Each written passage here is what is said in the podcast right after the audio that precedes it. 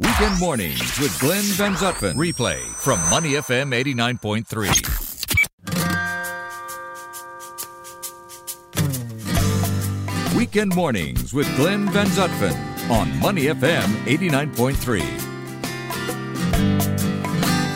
I was in Hong Kong from Wednesday until uh, yesterday night, uh, there for some business. But uh, in the midst of it all, I got caught up in one of the protests. Yeah. Right by my hotel. In fact, I, I was walking home from dinner on on Thursday night, and I could smell something really weird. My eyes started watering up. I'm like, oh shoot! I'm walking through a protest where there was tear gas. Isn't So, that so where wonderful? were you? In Kowloon? No, I was near the the Quarry Bay side. Okay. Uh, so a little bit, a little bit uh, kind of east of, of Central and Admiralty, which is where, of course, the big protests were a week ago. Um, but there's a place called Kornhill, uh, and um, they were doing a- another big protest there. So I literally, I, I, I walked right through it.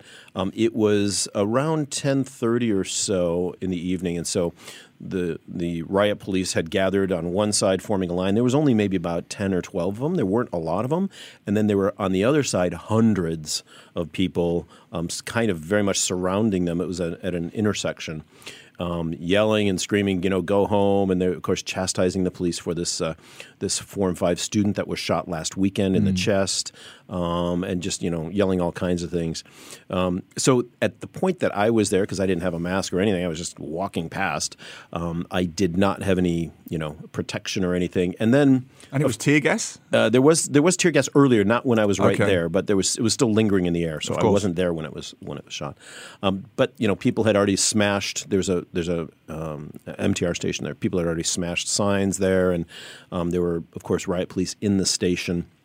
So it was really. Uh, Kind of crazy, but I'll, I'll tell you the the one thing. Oh, and I, I left around eleven, so I stayed there for about a half hour, and then I'm like, well, things are going to heat up, and I don't have any protection. I'm right between the protesters and the police. I was literally about three meters from the police. Uh, Did you ever feel unsafe? no, I didn't. I was in the I was in the group where the journalists were, and, and at that moment, the the police had formed their lines, but they weren't. You know, no one was aggressively going one way or the other. There was things weren't being thrown yet, although some trash cans have been thrown in the streets and there's some barricades and things. But um, I, I did not feel any personal safety issue. But later on that night, after I had left, it, it did erupt into stuff being thrown back and forth, and and and you know, it went on all night basically. Well, you mentioned the property damage there, which seems to be the Yeah. sort of uh, stock in trade at the moment, the, MR, the MTR station. Any other property damage that you saw or, or saw the uh, effects of?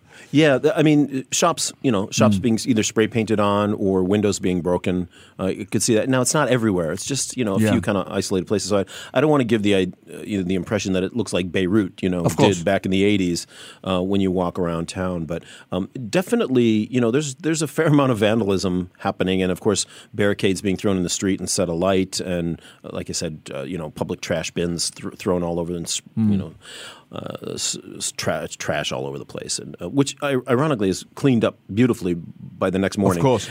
and Singaporeans listening to this, and we've had, I've had many heated discussions with Singaporeans about this, that when you paint that very vivid picture, in your minds now, people listening in their cars are thinking yobs, hooligans, anarchists. And of course, there's there's a fringe element of that in any protest. But that's not necessarily the, all the kinds of people you saw in Hong Kong protesting, right? This goes this spans the generations, doesn't it? Very, very, very true. And I, I was I was actually kind of shocked because at this particular demonstration uh, that I, that I was at, it was it was moms and dads and young kids and teenagers and grandparents, like everybody was out there. Now there was an element of voyeurism, so I think some of the people Yeah. were just kind of standing around waiting to see what was going to happen. Um, but you know, many people on all sides of this were were shouting and chanting and taking part in these chants. And I mean, of course, there's always a group kind of group think and group mentality um, when people get together in those situations. But it was a it was a wide cross section of Hong Kong uh, life, and you know we've, we're seeing now from from Wong Tai Sin and and way up in the north Yuen Long, all the way down now on Friday for the first time in Aberdeen, which is on the south side of the island, there were protests as well. So it is truly encompassing the entire territory. Yeah, and it's not going anywhere, and it's not a coincidence because, as you mentioned in your news segment, the embattled leader, Carrie Lam, has invoked almost colonial era emergency powers yeah. with the with the the banning of the masks, which take into effect today, Saturday. Um, this is a this is a pivotal turning point you feel in the disputes that in the rioting that hasn't not only is it not dissipated Yeah. as expected when it first kicked off it's expanded. You know, the extradition law has been put on hold for now, but yet this has gone into something much deeper, hasn't it? This is hmm. about where we belong in our society of Hong Kong, what our future relationship is going to be with China, where we are as a you can put it in inverted commas if you want a, a democratic society, and what how China views us in this in this sort of two country one two cities one country um, philosophy. So d- do you feel that? Do you feel we're, we're reaching some sort of tipping point here? Because if they go out over the weekend, firstly, how do they enforce this law? Because you're talking about, as you rightly mentioned, hundreds of thousands of people, grandparents, aunties, uncles, children, teenagers, all wearing masks. Yeah. How do you even enforce it? Do you, do you go up to everyone individually? Because if you have it for a medical complaint, obviously you're okay. If you wear it for professional reasons, you're okay. So there's going to be all kinds of fudging and lying, and and it, I don't even see how logistically this law can be enforced. It just Mm. feels like an unnecessary. The prisons aren't big. You know. Stanley Yeah. Prison isn't Yeah. big enough, right? You know, to to hold all of those people. And I would imagine, knowing Hong Kongers, everyone's going to start wearing masks, whether they were wearing them before or not. They're Well, all going to start putting them on just in support of it. Exactly. It's almost like those Guy Fawkes masks Right. that have been Yeah. popping up from the V for Vendetta books and movie. Which would also be illegal, by the way. Well, exactly right. Of course, it's still a mask. You know, Guy Fawkes weirdly has been seen as this symbol of anti-oppression and so on. Um, but the mask itself is such um, an emotional symbol for all protests, but particularly in Hong Kong right now.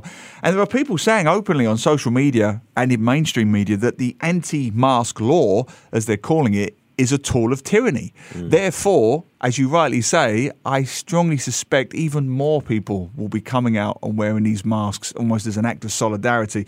So, political academics have come forward and said this seems like an unnecessary rod for their own backs, the, the, the Hong Kong executive, hmm. because how is this going to make things any easier? It, it looks like an own goal. It Yeah. really does because I, I just first of all we saw yesterday and last night the immediate impact was was extreme violence and extreme backlash to Yeah. this. Um, and if it's one thing a Hong Konger does not like, it's you know being told what to do like around things like this. And it includes of, of course gas masks, regular surgical masks, and then um, face painting too. Right. Uh, so anything that would obstruct someone's identity, basically. And so that you've got all the journalists out there too, that, you know, wearing gas masks so that they can cover the stories. You've got obviously protesters wearing gas masks to keep from getting gassed, and and so just the how they're going to implement this just. Uh, it boggles the mind, but at, at the same time, it, rather than de-escalating tension, all it all it is doing is escalating, and another line in the sand that one has to wonder: how are they going to how can they come back? How can they negotiate a settlement, if I can put it in those terms? And this is just one thing, one step further that's going to prevent them from doing that. Absolutely. Well, as we said, the extradition law, which was the original touch paper issue, that's been put on hold for now. Right. Hong Kongers are not convinced it will stay on hold. Right, right. So that hasn't de escalated tensions. So, as you say, the anti mask law, for, for want of a better phrase, I mean, and the thing is, Glenn, it's so vague. It says that according to the law, an officer can stop anyone if he or she believes that the protester or the person in the mask is wearing anything, anything that may prevent identification. Well, then you're talking about scarves. You're talking Yeah, about everything. Hats. Yeah, you're yeah. talking about things that cover your eyes. You're talking about masks, goggles. Where do you draw the line? here? There are so many ways now we can we can literally metaphorically mask our identities. Mm, you know, They're I don't even see how it can be enforced. And as you say, it's just going to cause. It's just going to elevate, magnify already tinderbox situations in and around Hong Kong. Yeah, it's already there, and, and you know uh, the. Do you remember several weeks ago we had that young lady on that had done the flash I survey, Yeah. right, about Hong Kong business attitudes vis-a-vis Singapore, and I think now is another another great time for them to do a follow-up survey. Oh, definitely. because this is this is one of those moments that we had talked about on the show several weeks ago where attitudes will once again I think change in terms of Hong Kong versus Singapore um, and and I think more people are more nervous now than they were three days ago. Even though there was bad violence on last weekend and last Tuesday on National Day for, for the, the Chinese, um, this is another moment where people are going to see there's more retrenchment, more static, more of a wall built than a wall coming down. And I think that's really going to impact the business there, um, and uh, yeah, and and sentiment around that. Sadly, you know, because look, you travel, you walk around during the day in the streets in Hong Kong, people are still just as they ever were, you know, uh, they're not necessarily always friendly or, or, whatever, but they get on with their life and they're not outwardly, you know, uh, aggressive toward you or whatever. But now this is this is really, uh, you know, putting people in a very, very kind of negative frame of mind. Well, that's the key. As long as they can get on with their lives, i.e., make yeah. a living, yeah. and it doesn't hit them in the pocket. Yep. And I, and you mentioned business there. Sometimes, cynically, that's what needs to happen for some some kind of breakthrough. They're already saying, obviously, that some Hong Kong businesses are beginning to struggle. Obviously, there's been a dip in tourism. I have a friend who works in the aviation industry in Hong Kong they are certainly feeling it. I mean, look, if you're if you're living in Southeast Asia right now or Australia, South Pacific, whatever, you want to take a week's holiday somewhere, you're not going to go to Hong Kong at the moment. All things being equal, there's Thailand, there's yeah. Vietnam, there's you know, unless you have to, you won't go. So it ha- it has had an impact on the tourism industry, on the secondary businesses around tourism, the retail, the F&B, the restaurants and so on. We know that. But interestingly, this is where I say about a tipping point. I'm reading online here that some businessmen whose businesses have been affected negatively are saying, mm. Glenn, we need this.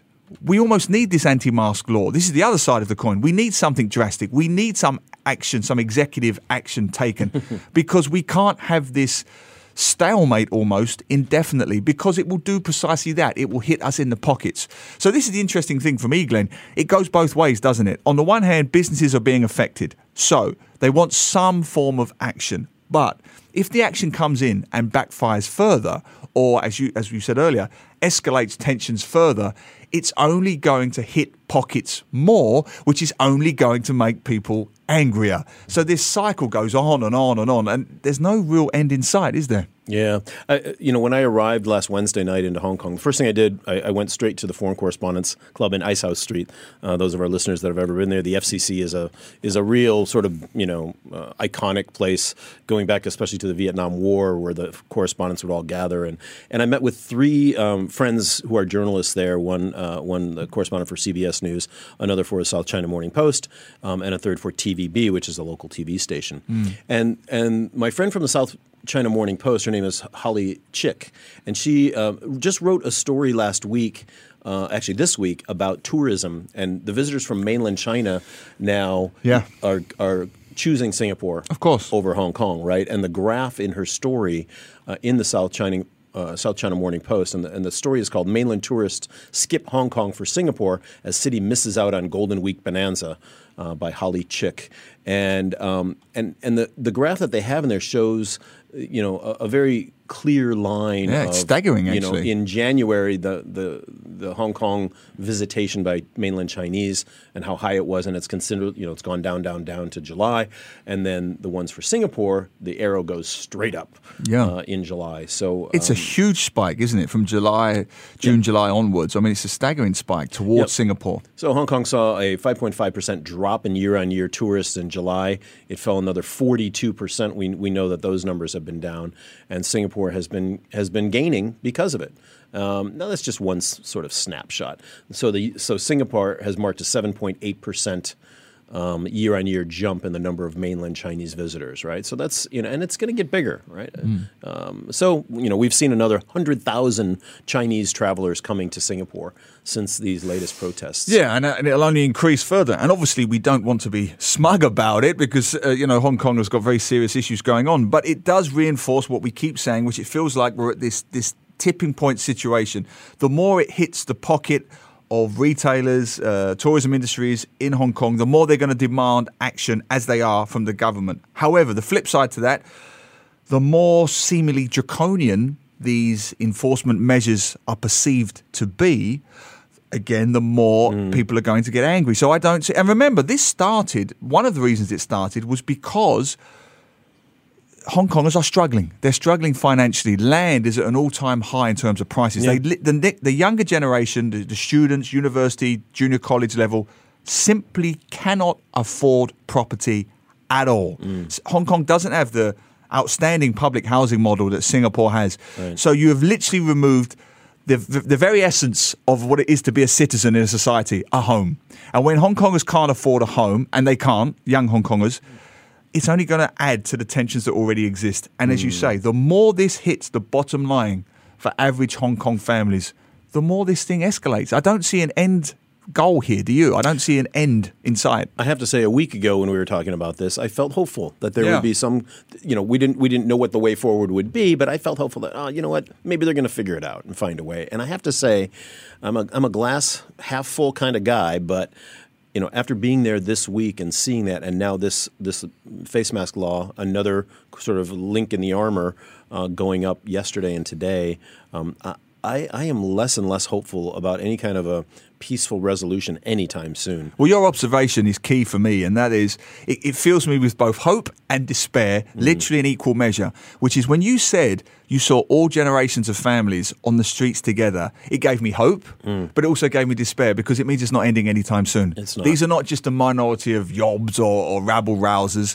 These are entrenched communities, generations of families Yeah. who want change Yeah. up against a government that doesn't really seem willing to give them the changes that they want. Right. We're at a deadlock here, aren't we? A stalemate for sure. And look, you know, it's a Saturday morning. We want to, Of course. we want to ease into with the it. hope. Let's stick You with the know, hope. We want to focus on the hope part of it for sure. Uh, but there is the reality of what's going on on the ground, and and it impacts everybody. It impacts us here in Singapore as well. And and even as the government has said recently, you know, Singapore wants to have stability in the region. Singapore wants a Hong Kong that is vibrant. Uh, because we, you know, play off each other in terms of business and things, and so while we may see momentary spikes in business and, and tourism and things like that, which of course is good for Singapore, um, you know, long term, it, it is not in our interest to have Absolutely Hong Kong not. in turmoil. To listen to more great interviews, download our podcasts at moneyfm893.sg or download the SPH radio app available on Google Play or the App Store.